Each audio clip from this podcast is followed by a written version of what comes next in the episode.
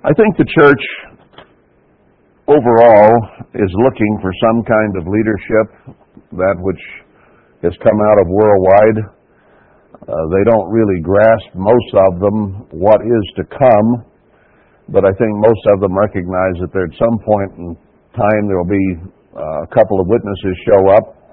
We know from Isaiah 40 through 44 that it will be more than two, that we are all witnesses that God is God and Christ is Christ. And we have to look upon ourselves as His witnesses that He is God, so that we are a good witness. so there is a certain uh, responsibility upon us all to be proper witnesses. But everybody overall, I think, wonders. Some think they know. I've met, I don't know, probably several dozen of the two witnesses just in my life. Uh, they show up here and there. Uh, and in fact, I remember one in Southern California back in the early 70s who had planted three or four peach trees and a couple of apricot and pear trees and maybe some apple trees and proclaimed that he was Moses.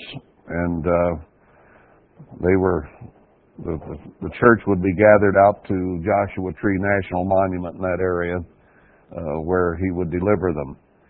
And I don't know how he was going to do it with a dozen trees, but uh, that was his view. Uh, I think he'd been in the desert sun a little too long, perhaps. Uh, I remember Ted Armstrong telling not only the two witnesses show up, but somebody marched into Ted's office one day and said, I am Jesus. And he said, No, you're not. Get out. so there there have been a lot of false starts, okay? And uh, somewhere along the line, true leadership has to show up. So let's address today some scriptures about uh, leadership, how it will come about, and when it will happen.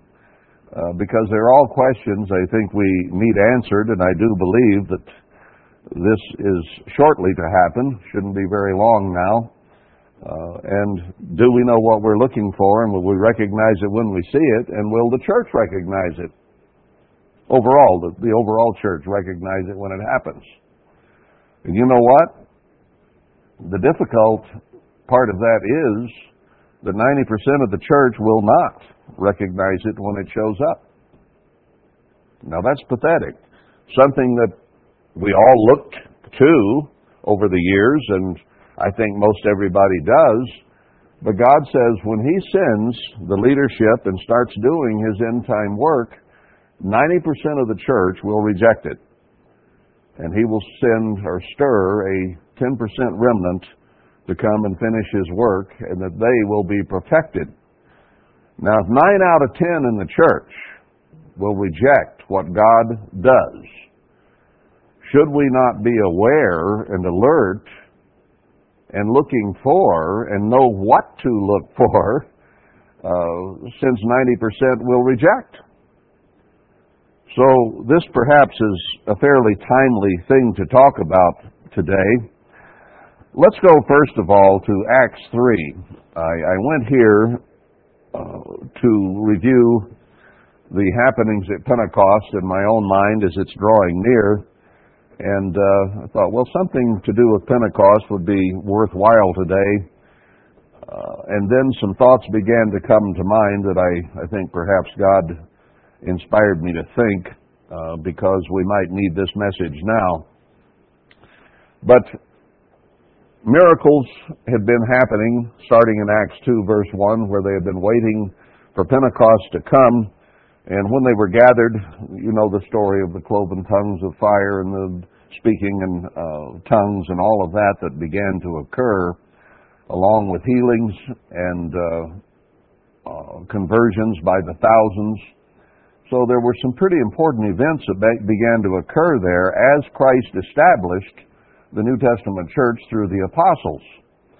And I won't go back through all of that right at the moment, but Peter talked about it and how they had converted, or people had been converted and followed the apostles' doctrine and so on.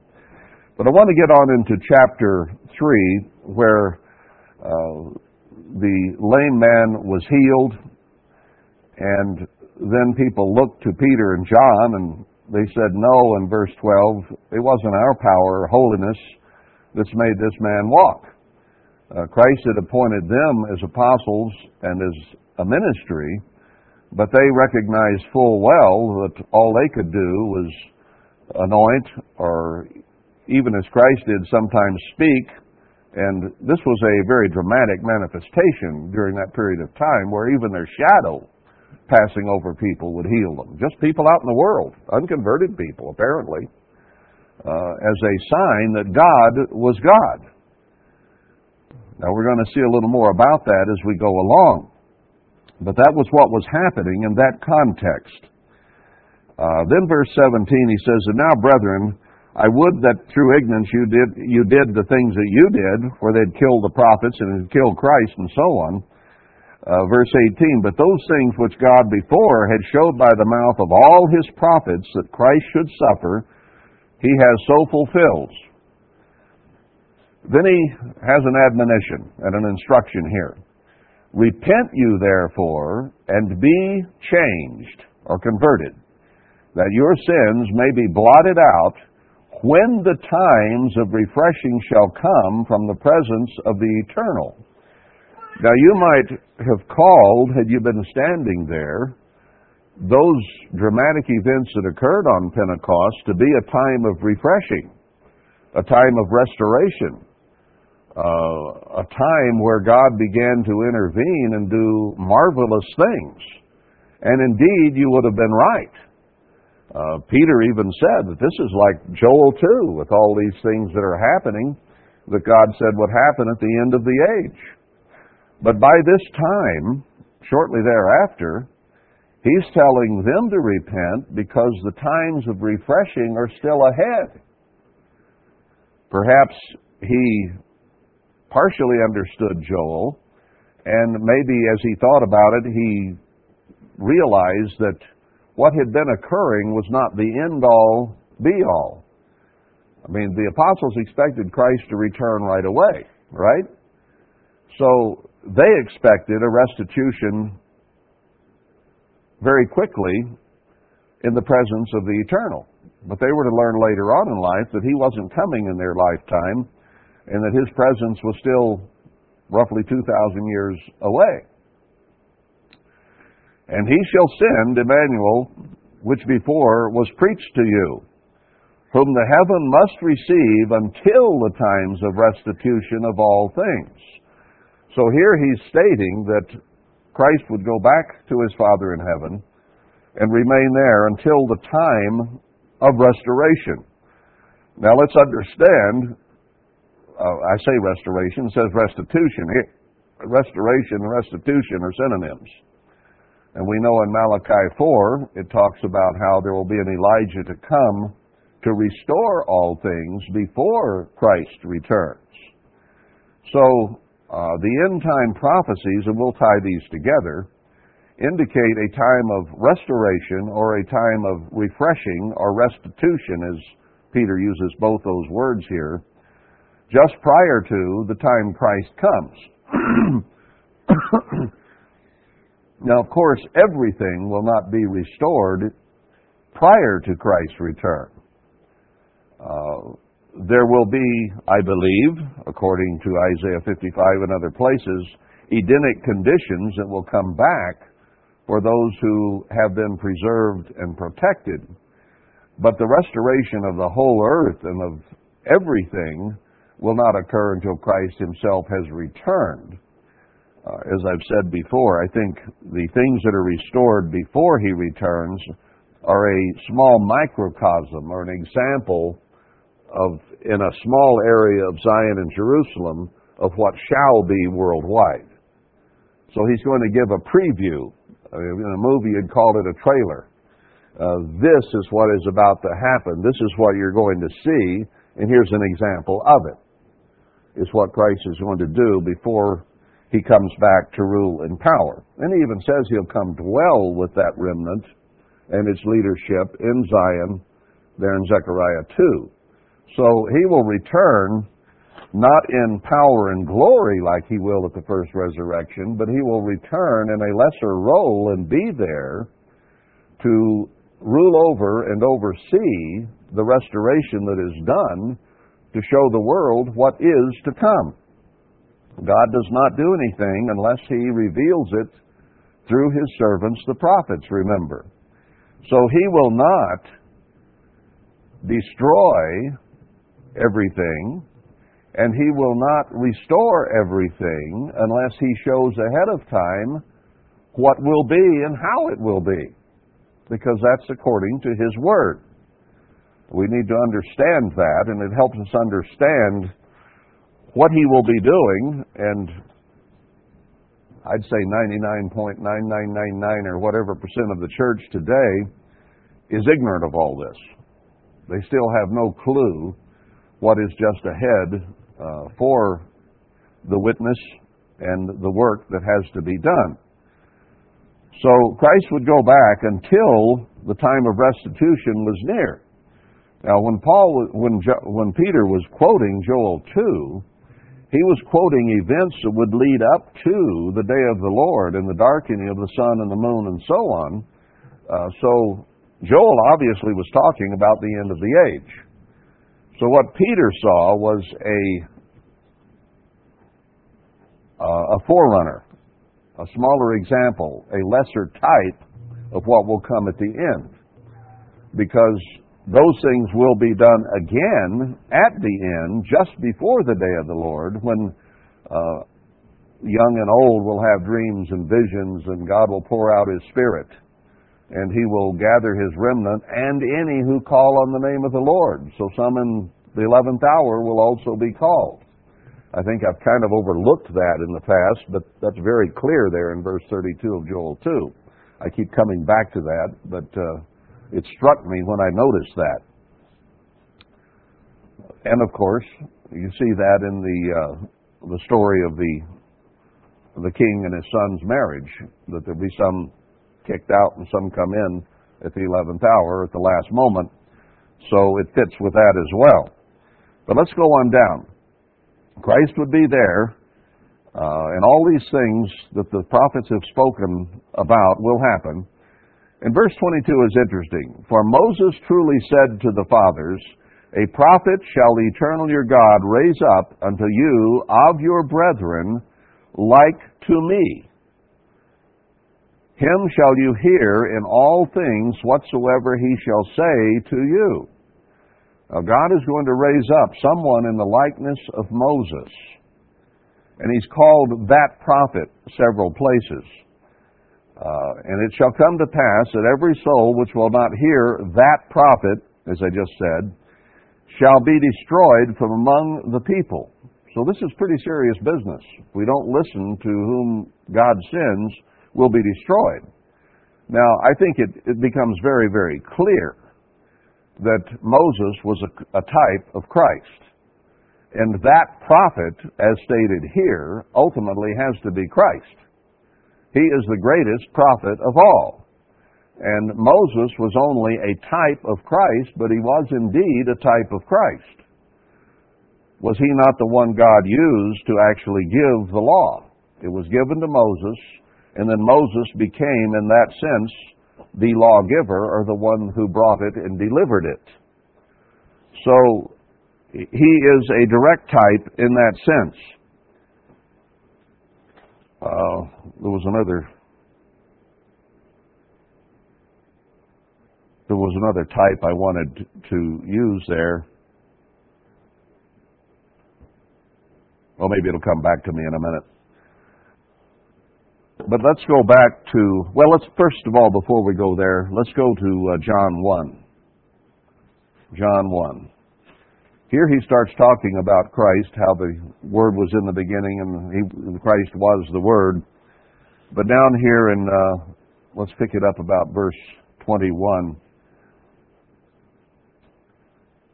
Uh, verse 19, actually. This is the record of John when the Jews sent priests and Levites from Jerusalem to ask him, who are you?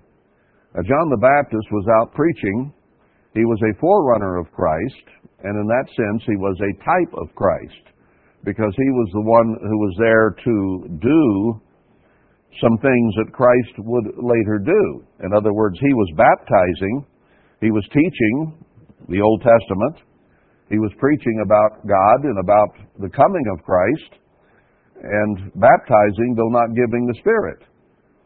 So that's the context of what was there. He was a, the preparation, the forerunner, as a type of the true Christ who was come. Let's see. It says in verse 17, let's back up. For the law was given through Moses, but grace and truth came by Christ Emmanuel.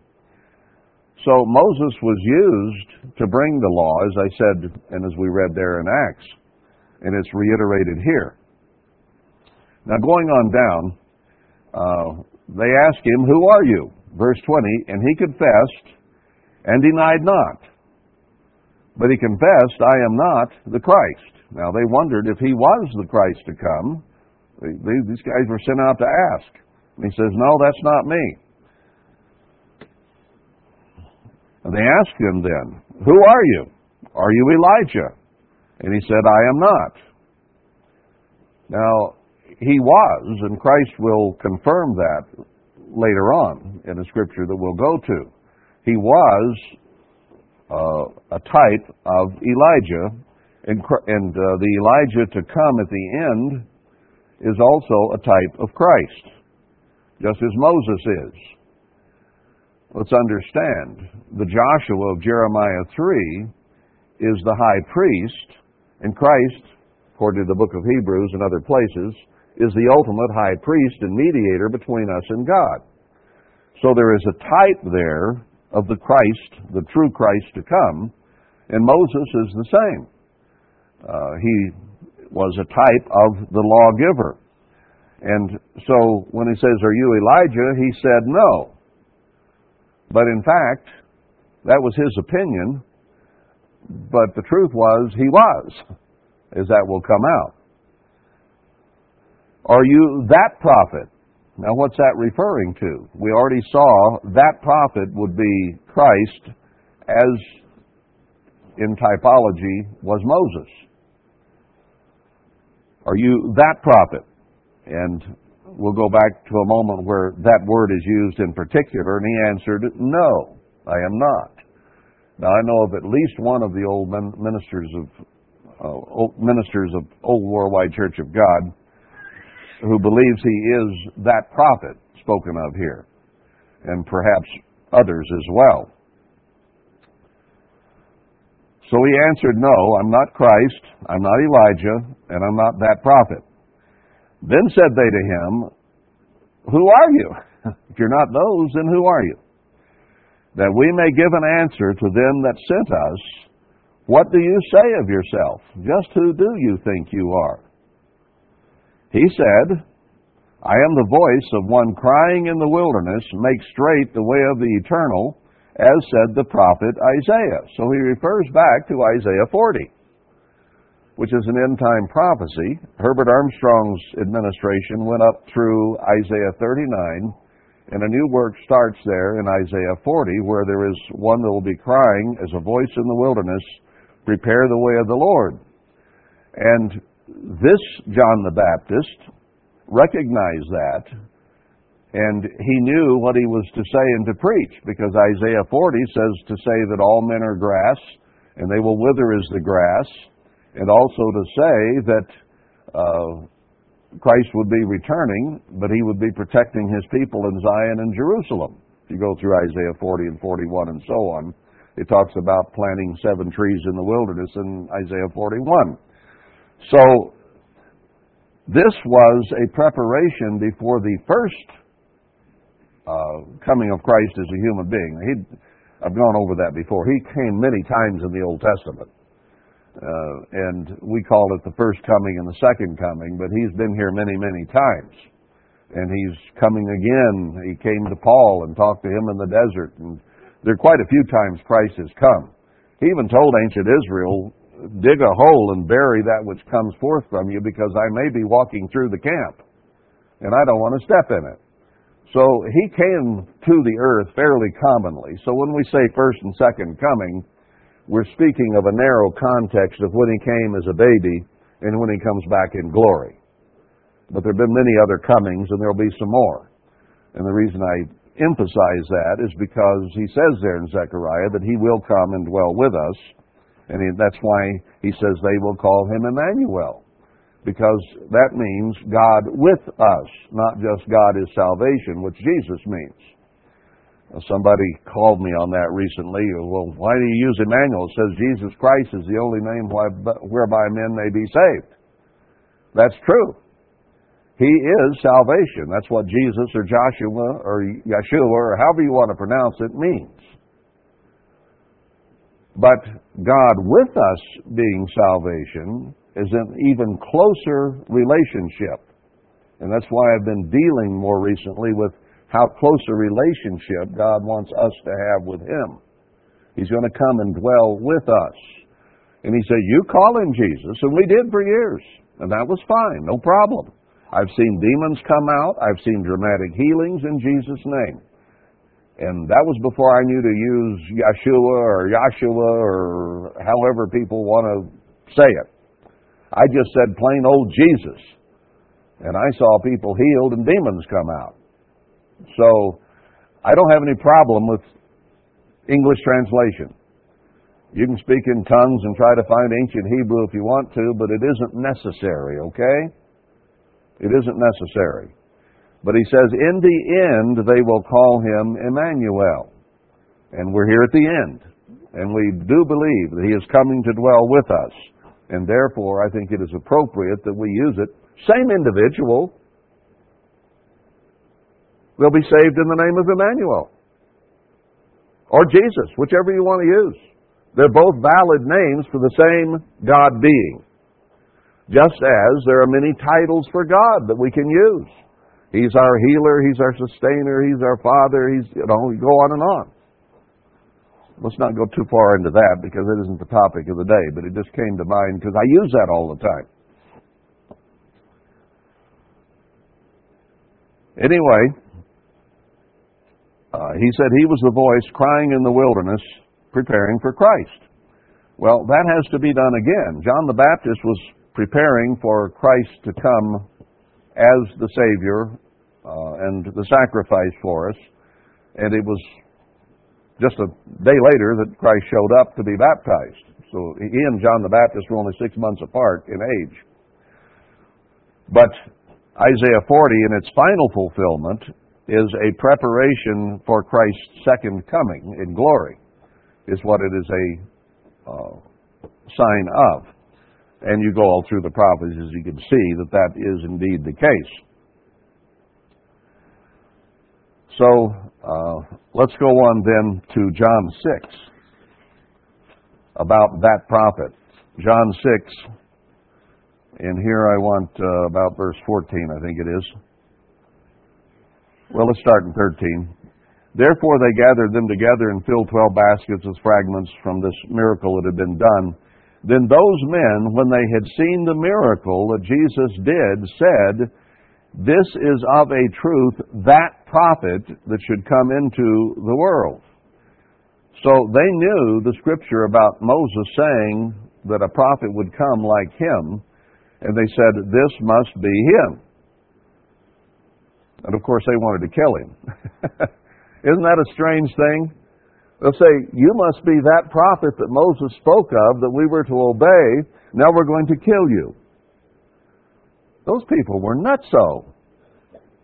What can you say? Those were the religious leaders of the day. Anyway, uh, let's go on back and read what Moses said there in Deuteronomy 18 because he was inspired of God.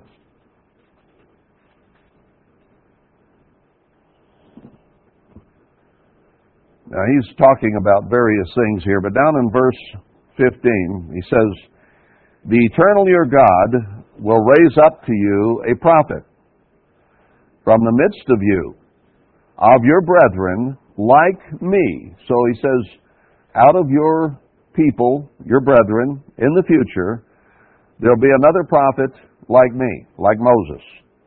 To him shall you hearken. according to all that you desire of the eternal your God in Horeb in the day of the assembly, saying, Let me not hear again the voice of the eternal my God, neither let me see this great fire any more, that I die not. So he reminds them of how scared they were when they saw Mount Sinai erupt. And the Eternal said to me, They have well spoken that which they have spoken. I will raise them up a prophet from among their brethren like me unto you, and will put my words in his mouth. Now, Christ is that ultimate prophet. But here is Christ himself saying that he will put words in the mouth of that prophet that is being discussed here.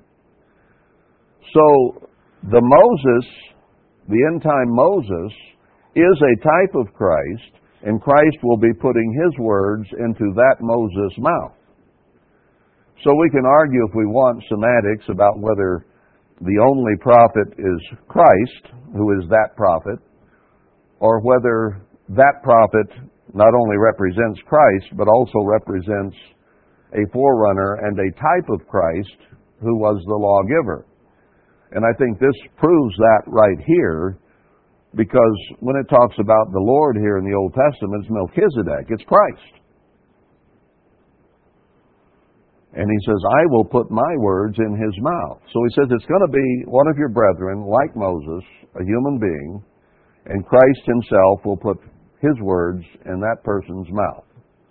So we're looking here at the end time for some who will come as a lawgiver, as a type of Christ, and that God will put His words in that man's mouth, and that we are to hearken to what He has to say. Okay? This is important to know because 90% of the church again will reject what that man has to say, as Israel has always done. So we need to be very, very aware and alert and pay attention and we better pay attention to whatever the leadership that does appear has to say, based on what we just read, I would say. You know, your opinion or mine won't matter. It won't matter in the least what your opinion is. 90% of the church will have a different opinion. That's written in stone. It's written in the Word of God, which is just like rock. So it's not a matter of opinion, it's a matter of Scripture. And it's a matter of what God puts in those, or that, particularly here, Moses' mouth, to speak to us. We better pay attention because God is not going to send any leader of the church at the end time that is full of false doctrine. That just won't happen. Can't happen. If he says, I'll put my words in his mouth and he'll speak what I want said, then that's what's going to happen. And it's not going to be this Moses' opinion. It's going to be what God has revealed to him, and he will speak the truth. God is not going to give us a mixture of truth and error. Now, so far in the experience of the end time church, we've had a mixture of truth and error all the way through from the time Herbert Armstrong began to be converted in 1926 and to today. a lot of opinions, a lot of different doctrines, a lot of people following different things. But God is going to educate the remnant with truth. Your word is truth. Our opinions are not truth. God's word is truth. So anything that we believe had better be found in the Word of God. I trust this book. I do not believe for one moment that God created this beautiful orb and restored it to great beauty and harmony and put us on it and didn't leave us instruction. We had to have an instruction book. And it isn't the Book of Mormon. That isn't what God left. It got written by 40 authors over a period of nearly a thousand years. This is the book that was. And I have studied it now for a lot of years, And I don't find any contradictions in it. Except that unless there might be a mistranslation here, some here or there, or I don't understand something. But it all fits together. Now, you can't have that many people writing different parts of something that don't even, most of them know each other, and have it all fit together perfectly thousands of years later. That is not the work of men. That's the work of a divine hand and mind that could cause that kind of inspiration. Did God die after that? Now, the word's already here. Can He inspire an end time leadership to understand this word? I think He can.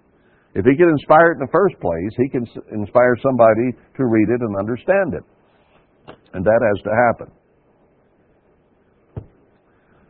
But there are a lot of ins and outs to this that we got to get to, and I better hurry. Either that or it'll go into next week.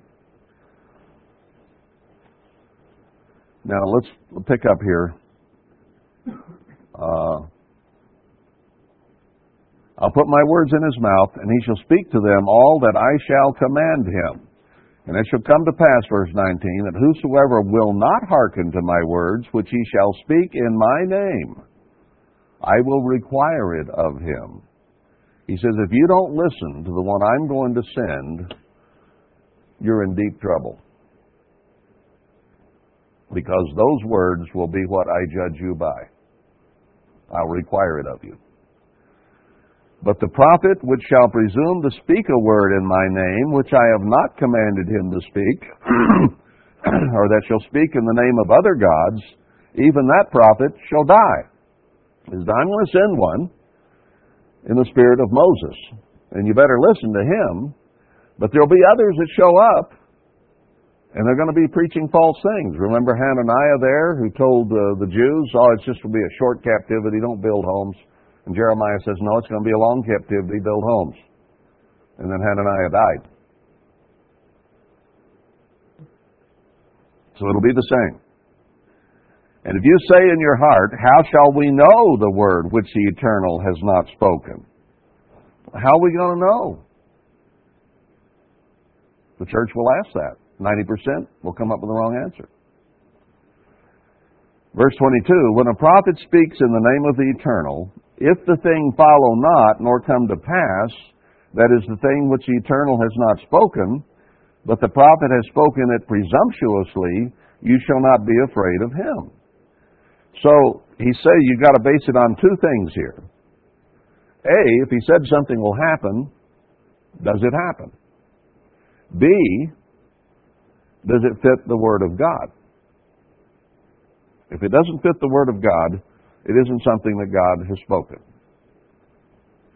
So Hananiah brought a message that God hadn't delivered him. But Jeremiah had been delivered a message from God, and it happened the way Jeremiah said it would happen, not the way Hananiah did. Now, what was Elijah's job? Because the Moses and the Elijah types we'll see go together. But he, one of Elijah's primary jobs was what? To discredit the prophets of Baal. To let the people know that what they were being told was not right. Now, is what most of the ministry of Worldwide Church of God telling the people today that which is right? No. They're still telling them they're Philadelphians and they're going to go to Petra. Most of them and that everything's going to be hunky dory and be a okay. Is that what all these prophecies say? No, these prophecies say 90% of you are going to the tribulation. And you're not going to Petra because there's nowhere in the Bible that you find that. If you go anywhere, it's going to be Zion.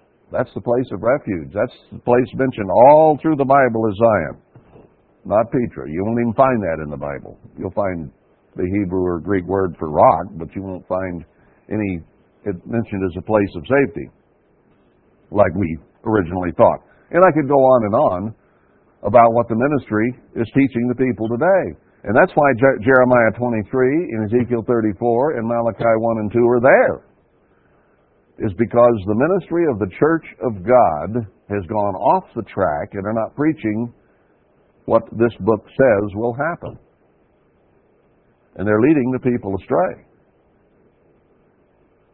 And when the members of the church have looked, pointed at those scriptures and says this is the ministry of the church, they were right.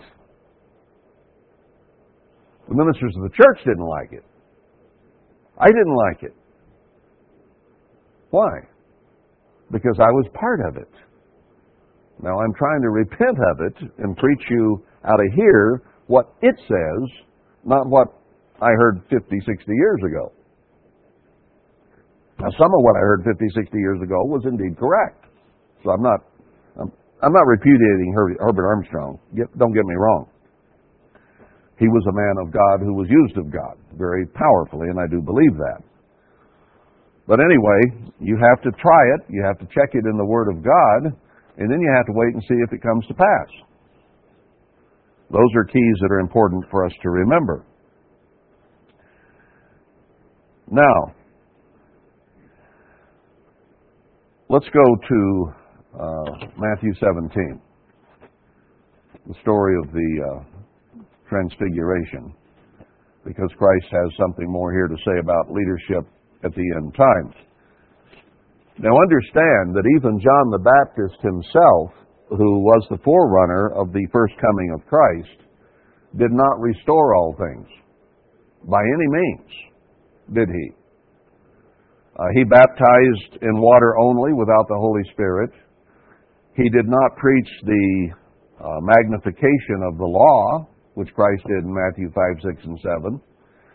Uh, he didn't restore doctrine. There were a lot of things that John the Baptist did not do. He did cry aloud in the wilderness that Christ is coming. I mean, he fulfilled uh, a great part of Isaiah 40 and 41 and so on, but he did not do it in the end time context of where those scriptures in Isaiah 41, 2, 3, 4, 5, and through the 50s go, because they're prophecies of the end time. So he was a type of the fulfillment of those. and he restored sufficient for Christ's second or first coming because Christ did not himself restore all things when he first came. And he was even asked, Did you come to restore everything? And he said, No, not now. So even Christ himself didn't restore all things. The time of the final restitution is still ahead of us. Or even a physical type to come, and then that which comes when Christ does return. But anyway, getting to 17 then to back some of this up. He took Peter, James, and John uh, to a high mountain and was transfigured. Uh, he didn't appear as he had five minutes ago to them as just a human being. His face shone, and his raiment was white as the light. And there appeared to him, uh, to them, Moses and Elijah talking with him. So here were Moses and Elijah communicating with Christ in this vision. And it was that, because it says later, tell this vision to no man. Then said Peter uh, to Jesus, Lord, is it good for us to be here? Uh, or it is good for us to be here. If you will, let us make here three tabernacles one for you, one for Moses, one for Elijah. So he had instructed them enough by then that they understood that the Feast of Tabernacles represented the millennium, and that therefore they needed booths, if this was indeed the millennium or a picture of, of what the Feast of Tabernacles pictures. And while he spoke, behold, a bright cloud came over them, and a voice out of the cloud which said, This is my beloved Son, in whom I am well pleased. Hear you him. Now, part of the message was here that Moses and Elijah were important. The Moses and Elijah to come will be important. But Christ is the most important. Hear Him. Because He even has told us that the words that the Moses to come would utter would be from Him. So He's ultimately the one we listen to. But He said, I will speak through those whom I send. He did through the mouth of the prophets of old. He did through the apostles. when they heard this, they fell on their face and were scared spitless. And Jesus came and touched them and said, Get up, don't be afraid. And when they lifted their eyes, he was the only one there. Moses and Elijah in the vision had gone away. So as they came down, uh, Christ said, Don't tell this to any man until I have been risen from the dead. In other words, for right now, this is a message to you only. This is a message to the ministry. It's a message you need to get, he says, but don't share it with anybody yet. Not until all these events that have to do with me are finished. And they ask him, saying, What then say the scribes that Elijah must first come? He says, Well, we just saw a vision of Elijah. And you're telling us not to tell this, but the scribes are already telling us there's an Elijah to come. So how do you explain this to us? What's going on here? They, they were confused. And Emmanuel answered and said to them, Elijah truly shall first come and restore all things, referring to Malachi 4 4. But I say to you that Elijah is already come, and they knew him not, but have done to him whatever they desired. Likewise also shall the Son of Man suffer of them. So he says, there is an Elijah to come, but I tell you, there's already been one. And they killed him just like they're going to kill me. So he's giving them a lesson here that the original Elijah did what he did against the prophets of Baal, even raised the dead. And this John the Baptist came and preached and showed that I was coming, he says, but he's not the last, and he didn't restore all things. And he didn't raise the dead. He didn't do a lot of things the original Elijah did, did he? In fact, he himself was killed, as will the end time one. Uh, both of the prophets will die in Jerusalem the day, three and a half days before Christ returns. So, he says there's one to come still to restore all things. And a great deal has been lost, hasn't it? Hadn't most of the truth of God been lost? Now, Christ preached it very clearly, and then after the apostles died, the church disappeared for 1900 years. And Herbert Armstrong was right when he says the true gospel has not been preached in full in 1900 years. Now, there had been bits and pieces and snippets of it. Uh, there were people who kept the Sabbath. There were people who kept the feasts. Uh, Rhode Island, some of the colonies, uh, they did that uh, for a little while after they arrived. And then Christmas and Easter took over, which had been illegal at first. So those who came understood a certain amount of the truth of God, but not very much of it. But Herbert Armstrong was revealed much more of it, and he was a type of Elijah. He was more a type of Zerubbabel, I think, but some of both there, because he did restore quite a bit. But there was a whole lot more that still hadn't been restored, that still is being, or has been, or shall be, if we'll put it that way. So, uh, Let's go on then to Malachi 4, which I just quoted, but I want to go back and read it now to show you this is an, totally an end time context. And Malachi 1 and 2 about the ministry wasn't about Old Testament ministers or prophets, it's about the church here at the end. Now he says in chapter 3 that Christ will come suddenly to his temple, to the church. So he's coming to the church first. Says he'll dwell with it there in Zechariah 2, right? but then in chapter 4, it's, it moves forward. The day comes that shall burn as an oven, and the proud and everybody will be burned up. But those that fear uh, Christ's name shall the Sun of Righteousness arise with healing in his wings. And you shall tread down the wicked, for they shall be ashes under the soles of your feet. So he's talking about ultimately uh, our glorification and the death eternally of the wicked and how they will be ashes under the feet of the righteous. So this is an end time prophecy of what will occur from the time just before and when Christ returns. He says here, there'll be souls ashes under your feet in the day that I shall do this, says the eternal of hosts. So he's referring forward to the end time. And then he says, in that end time context, remember you the law of Moses my servant, which I commanded him in Horeb for all Israel with the statutes and the judgments. So the reference here is back to Sinai when Moses delivered the law. Right? He was a type of Christ. Christ gave him directly the law. And Moses came down and read it to the people off the stones. So he's saying, I want you to remember what happened there in an end time context. We're not just talking ancient history here. We're talking about when all these events that will lead to your glorification and the wicked being under your feet will happen. And that's a time to remember what Moses did. Because in fact, he says, I will send another Moses from your brethren, and I will put my words in his mouth, Christ putting his words in his mouth, just like he put them in Moses' mouth and wrote them on the stone. He's going to do it in the same way.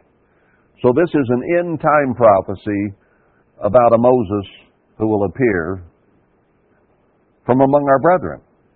So it'll, be, it'll actually be a converted church member. Wow. I've heard people say it wouldn't be. I don't know who they think it was. Billy Graham's son or the Pope or whoever. I don't know. We'll see. we'll see what they come up with, in other words. Because 90% won't believe the true one again.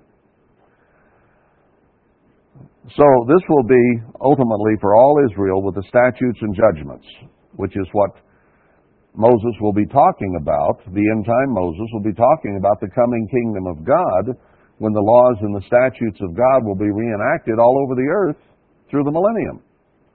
So it's an end time man talking about what is about to happen. And he says, Behold, I will send you Elijah the prophet before the coming of the great and dreadful day of the eternal.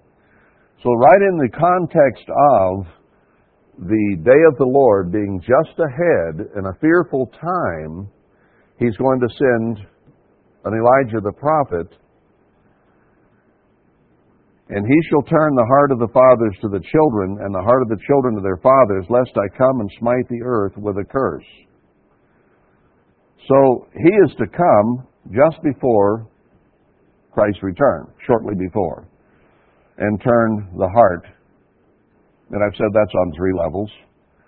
We understood it decades ago as just we're going to make the daddies and the and the sons like each other better through YOU. That was our interpretation. That's the way it came down. And that didn't work out too good, did it? Actually, it pulled it away from the parents into the coaches and the administrators of YOU for the most part. It was not what it was cracked up to be and didn't fulfill what we thought. But it's on three levels. The children of God to our Father in heaven obviously is the highest and most precious form of that. If we don't turn to our Father in heaven, then He's going to come and smite the earth with the ultimate curse. So this is bigger than just daddies and their little kids. This has to do with eternal life. And then, of course, we're instructed in uh, Isaiah 51, I believe it is, to look to Abraham and to Sarah, the hole from whence we were digged. We're to look back to the prophets of old, even as Paul reminds us of that in Hebrews 11, where he did just that. He said, You want to see what faith is all about? look at your fathers from the past, and then starts naming a bunch of them there in Hebrews 11. So that is the second most important level that we have to do. You and I have to look back to all those people that Paul named in Hebrews 11 and others that he didn't have time to, to include in the letter. And we're to learn from them. learn the good things they did and don't repeat their mistakes. So that is a huge education process for the church. Just understand this. Did you ever hear that preached? I never did. I heard all evangelists. I've been listening to everybody since 1953. And all I ever heard was the kiddies and their daddies have to sit on the lap. That's all I ever heard. No, it's bigger than that. That's the third level. And just as marriage is a mystery, a great mystery of husband and wife, and their marriage is supposed to be a type of Christ, and it's a real shabby one with us, is it not? But we're there to learn from it in any case. Now, a marriage is a type of Christ, and some of us have trouble, based on our experience in marriage, grasping how that is a true depiction of Christ and His bride, don't we? Because we've been less than perfect. but don't stop there. Don't stop there at all. Each of us is a type of Christ, are we not? I've preached this before, but we need to get, we need to get it. You are a, once you are baptized and become a representative of Christ, he used the word ambassador. An ambassador is someone who goes somewhere to represent where he came from. An ambassador of the United States to Thailand represents America. And when people see what that ambassador from America does, they are to form from that what an American is. How, how well does that work when he's chasing the little Thai girls around? Doesn't work out too well, or whatever. Now, if we're an ambassador for Christ, people are to look at us and see a representation of Christ. How well do we do? Not so hot. We have to work at it every day, every second of the day, so that people can look at us and say, oh, I understand what Christ is like. That makes me shudder to think of how poorly I fulfill it. So, if we're to be a type of Christ, and we're pretty shabby at it as a human being, then our marriages, because you have a woman and a man who are both pretty shabby at being like Christ, their marriage then is supposed to depict Christ and his bride, and at best, we don't do so well. But that's the great mystery, is that there is a type there, and we're supposed to be working toward being as much like Christ and his bride as we can, just as we're to be as much like Christ as we can be. So when we start talking about types in the Bible and how Moses or Elijah or Elisha is a type, then we're not just talking about the leaders, we're talking about everybody. Because aren't we to be kings and priests with Christ in the millennium? So if he appoints a high priest, let's say, here at the end as a type of Christ, then every one of us that's called is also a type of a high priest. May not hold the same physical office as the one at the end time, but you're still in the mode of being a high priest. Now, some of you men have trouble understanding how, how am I to be a woman, a bride? Well, the girls have just about as much problem understanding how they're to be a king and a priest. Shoes on the other foot. Doesn't say queens and priests, says kings and priests. He's speaking in general. And we have to understand not the physical gender, we have to think above physical gender. I don't mean we deny it and become gay. Don't get me wrong. But we have to deny gender, understanding the bigger purposes of God and how the relationships are to go together in peace and harmony and happiness. We're the children of God and are to be looked upon as children of God. How perfect are we in that type? Be a boy or girl, a child of God, sons or daughters. Now, we can relate to that gender wise because it talks about both. But we're still pretty shabby when it comes to being a son of God like Christ was a son of God. I hope we can I hope we can get beyond our gender-based thinking there and understand that the harmony between a husband and a wife is to be the harmony that we have in heaven. The closeness, the intimacy. And though it is not a total representation, it's the closest metaphor that God has to help us see the mystery of God. And that's why the Song of Songs is written in such explicit detail about the relationship and the adoration and the closeness and the respect and the wonders of a human physical relationship in marriage. And he uses that to say, you know, marriage at its best and in its most intimate is what I want to be with you, all of you. I want us to be that close. So maybe we can get at least a little picture of it, you see. So when we're talking about this types, let's understand that he's talking about leaders, but he's also talking about all of us who will be leaders when this comes full circle and the final biggest fulfillment is there. We're here now as a microcosm with leadership that God will provide, and those who are stirred to come and be clean and not touch the unclean. Be you clean that bear the vessels of the eternal. We're to come here and all of us be his witnesses, his ambassadors, that he is God. And then when he returns, he will change us 144,000, and then the final fulfillment in glory of all these things will occur. So we're going through the motions here to try to be what we ought to be, but we have to understand that Christ is going to put us, before he returns, in the spotlight. We won't be glorified. We'll still be human. We'll be sitting in Zion proclaiming to the world Christ's second coming. We'll be saying He's already restored the Garden of Eden here, and He's going to restore the whole earth to that. Listen to Him. Here's what He has to say.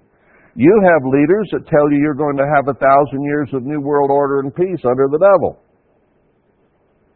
And that's what they'll proclaim. because they are Satan worshippers. And they'll do miracles in the name of Satan. Great signs and wonders in the name of Satan. Just as Pharaoh's magicians did. So let's understand, you and I are going to be put on the spot. and the world's perception of Christ in the millennium will be formed by what they say you and me do, see you and me doing. Do we think about it in those terms as we go through life?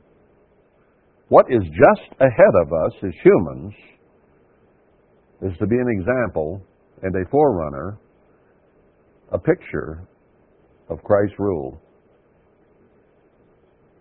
That's what the world is supposed to get out of you and me. Now that's scary.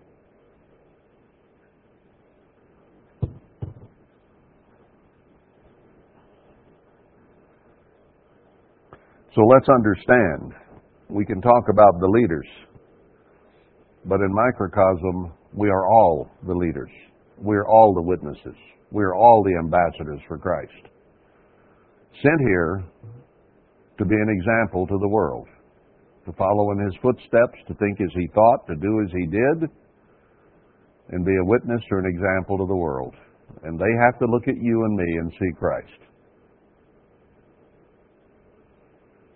Do we begin to understand then why we need to do more prayer and more study? Not just because they told us back in worldwide that we needed a half hour or an hour of this in order to be a true Christian. And it was done more as a matter of rote. You know, uh, this is the habit. This is what we have to do. So if you were out on some project where you had to be up till 12, 1, 2 o'clock, 3 o'clock in the morning, uh, finishing a job or stopping, making the plumbing work or whatever it might have been, you were still supposed to get up at 6 o'clock and get your Bible study and your prayer in before you went to work. And your head may have fallen in the Bible and you went right back to sleep trying to pray. So it isn't by the clock. It isn't by the clock. Now, if you have to use the clock in order to make yourself do it, um, okay, but that's not the point. The point is, we need to be working at being like Christ and thinking like Christ so much that we don't dare let reading His Word and talking to Him get by us. So it doesn't have to be by the clock every morning. It doesn't have to be by rote or a habit. It has to be from the heart. Yeah, I maybe you know there are days that I don't pray as much as I do other days. There are days I don't study as much as I do other days. I don't do it by the clock.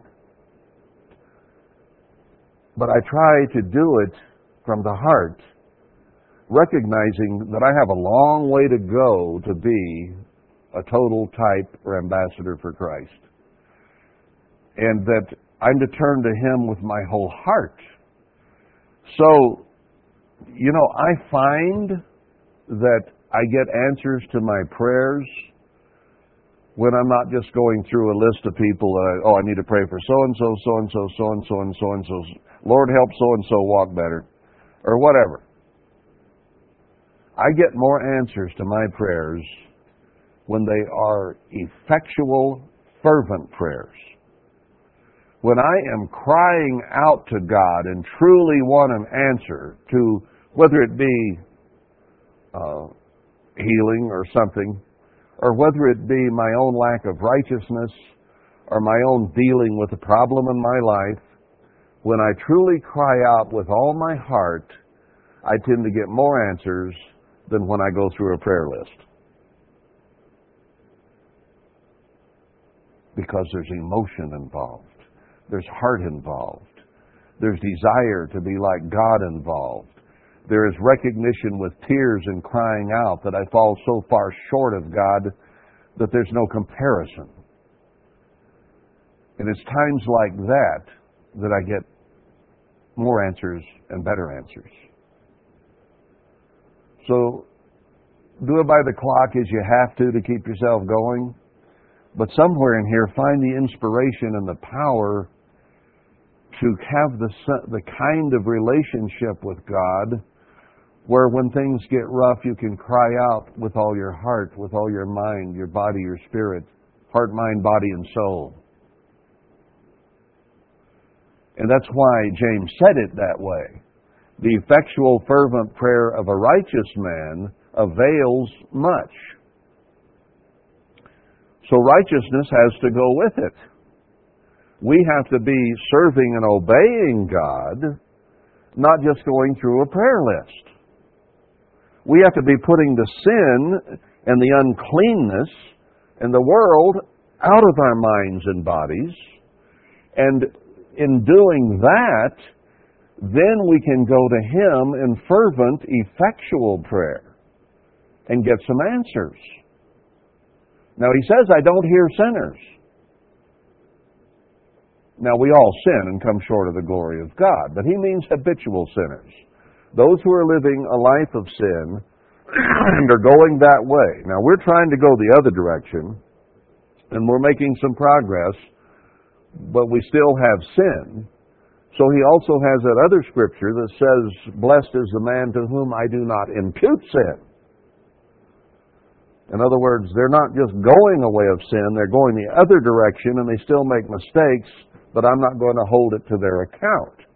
Just like he says, if you don't listen to Moses and do what he says, you'll answer for it. So, the fervent, effectual, fervent, what does fervent mean? Heated, emotional, powerful, not just praying, repeating words like the Pharisees and Sadducees did. I mean, you can go and say, okay, I'll repeat the Lord's Prayer. I'm done for the day. That's not fervent, effectual prayer. Even it can become like the Catholic rotisserie, rosary, the round and round, but it needs some heat to it. so, A, righteousness. B, then, pray fervently and effectually. It needs to be effective prayer. Just repeating words without emotion is not effective with God. Sorry. What about in a marriage?